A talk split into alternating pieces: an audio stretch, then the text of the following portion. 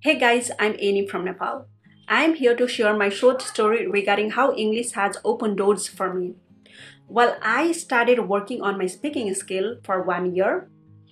Then I thought, okay, I have to create content. I did it.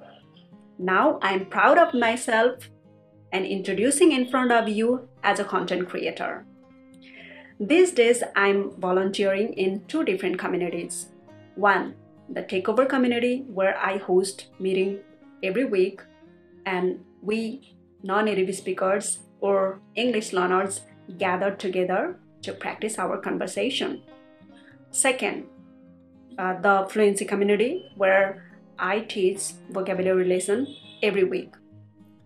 And I'm loving what I'm doing. So I have got exposed to the world now and I have met amazing people around the world. Some of them are very close to me. Maki is one of them. Maki is a very good friend of mine. I love you, Maki, and thank you so much for letting me share my story here. So, I have one more thing, guys, to share with you, and that is I have a dream. I'm so confident in English these days that I have a dream. It is not as big as that of Martin Luther King, but of course, I started creating content as a passion and now I want to develop it as a profession.